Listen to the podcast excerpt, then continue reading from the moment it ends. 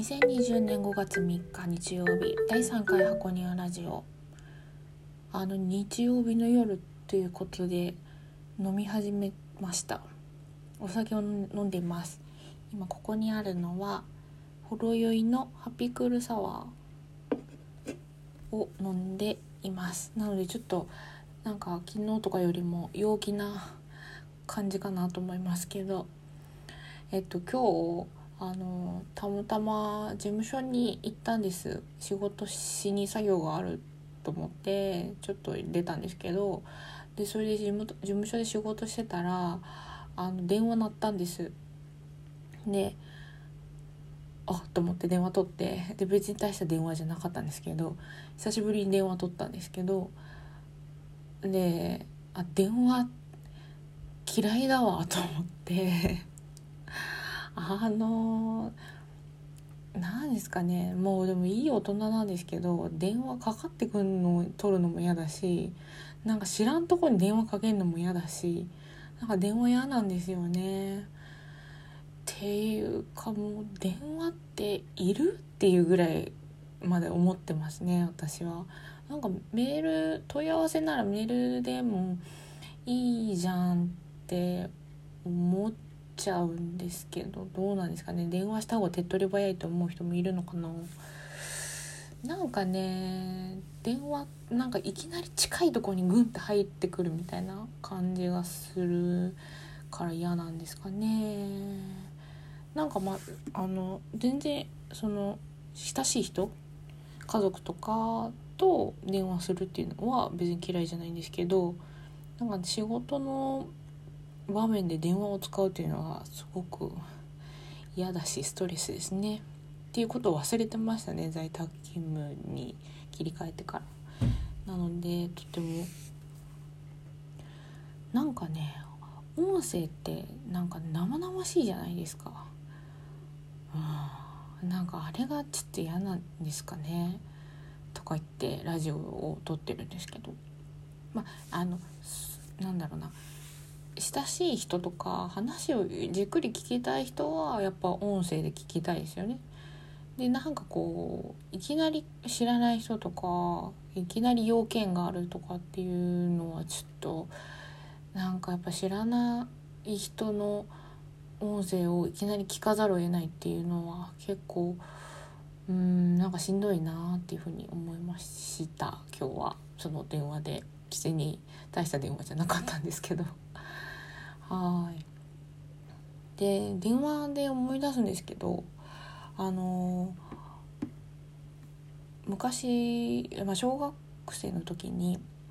あの戦争の話を聞いてこいみたいな戦争のことについて調べてこいみたいなそういうのがあってで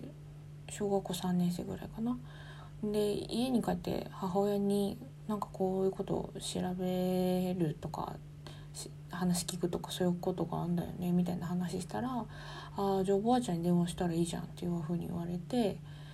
で、まあ、おばあちゃんはその戦争の時代はもう大人だったんですよね。でおばあちゃんの旦那さんは軍人さんだったりして、まあ、結構そのまあ大人だったんです。で、えっと、終戦の時にはもうすでに子供が2人いて、まあ、私のおばにあたる人たちですけどなのでなんかちゃんとした話は聞けるよ。電話すればみたいな感じで言われたので電話かけてかけてみたんです。で電話呼気を持って自分の部屋の部屋に行っておばあちゃんちの電話番号ピッピピってやってでおばあちゃんにかけたんですね。でおばあちゃん出てでおばあちゃんあの学校で戦争の話を聞くっていうことになってんだけどお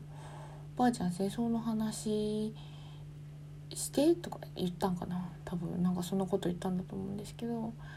んそしたらうちのおばあちゃんはとってもお話が好きだから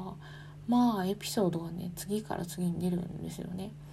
あのさつま食べるものがないからさつまいものつるを切って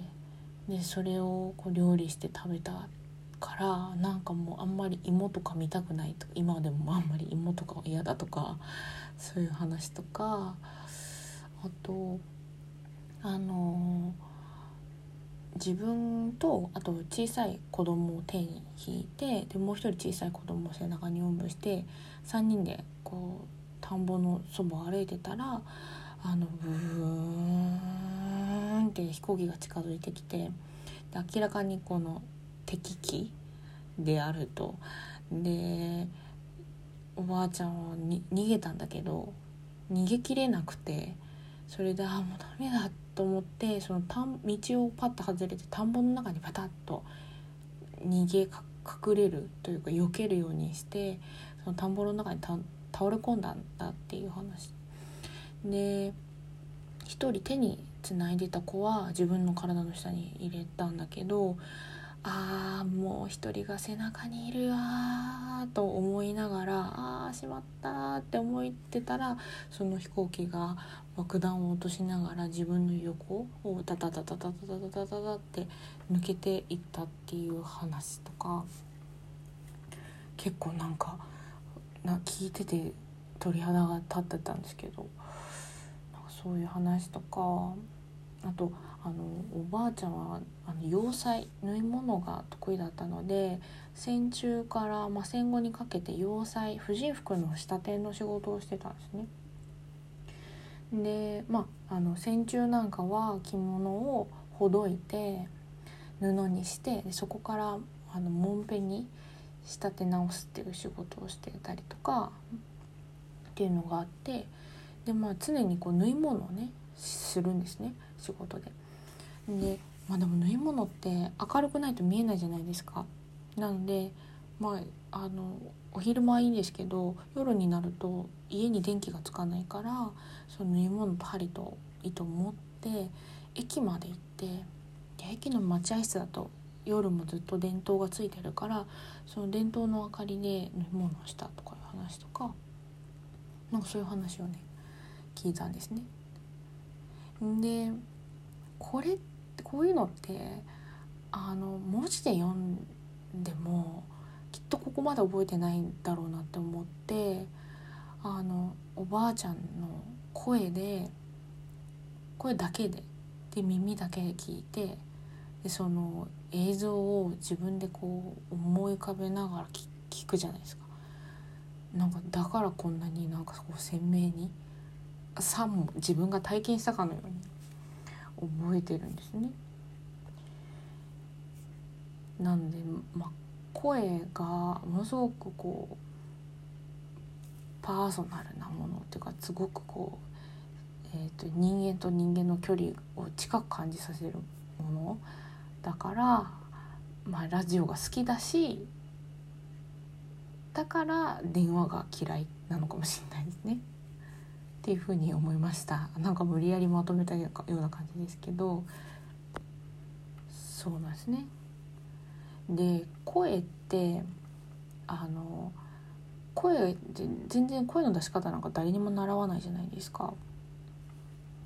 でも声って体状態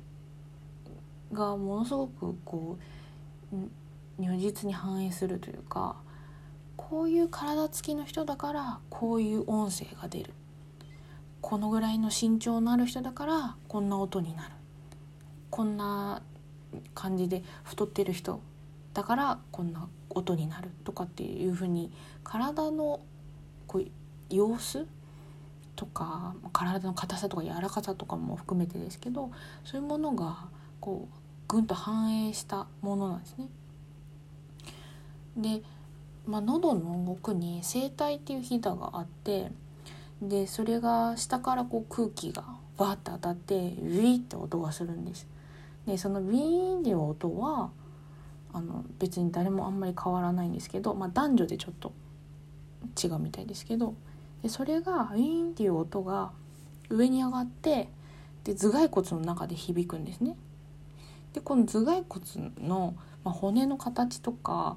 喉の構造鼻の奥の構造とかによってこう声の響きとかが変わってくるんです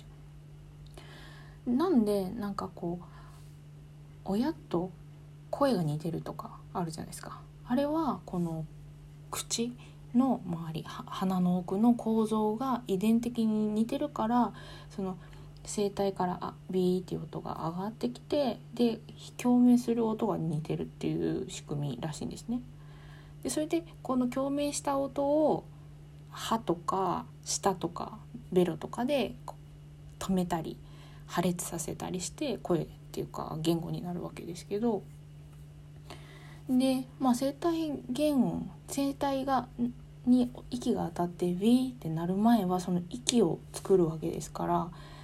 息を吸ったり吐いたりする筋肉がどのような感じかどのぐらい息が入る体なのかでその息の強さや量みたいなのが決まってくるのでもう本当にどういう体なのか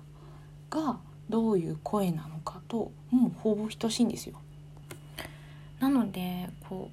う無意識に今これを聞いてくださってる方はなんか私というこの音声を出してる人間がまあ多分声で女性だということは分かると思うんですけどどんな感じのどんな身長のどんな感じのどんな顔つきのやつなのかなみたいなのは無意識に想像できるというかするんですよ表情とかね。なので見えない姿を声で表してるので、まあ、なんかラジオの配信ってすごくこうエキサイティングだなと思いました。今日は電話が嫌い。そしておばあちゃんの話。あと声の仕組みの話までしちゃった。結構まとまんないですね。頑張ります。ありがとうございました。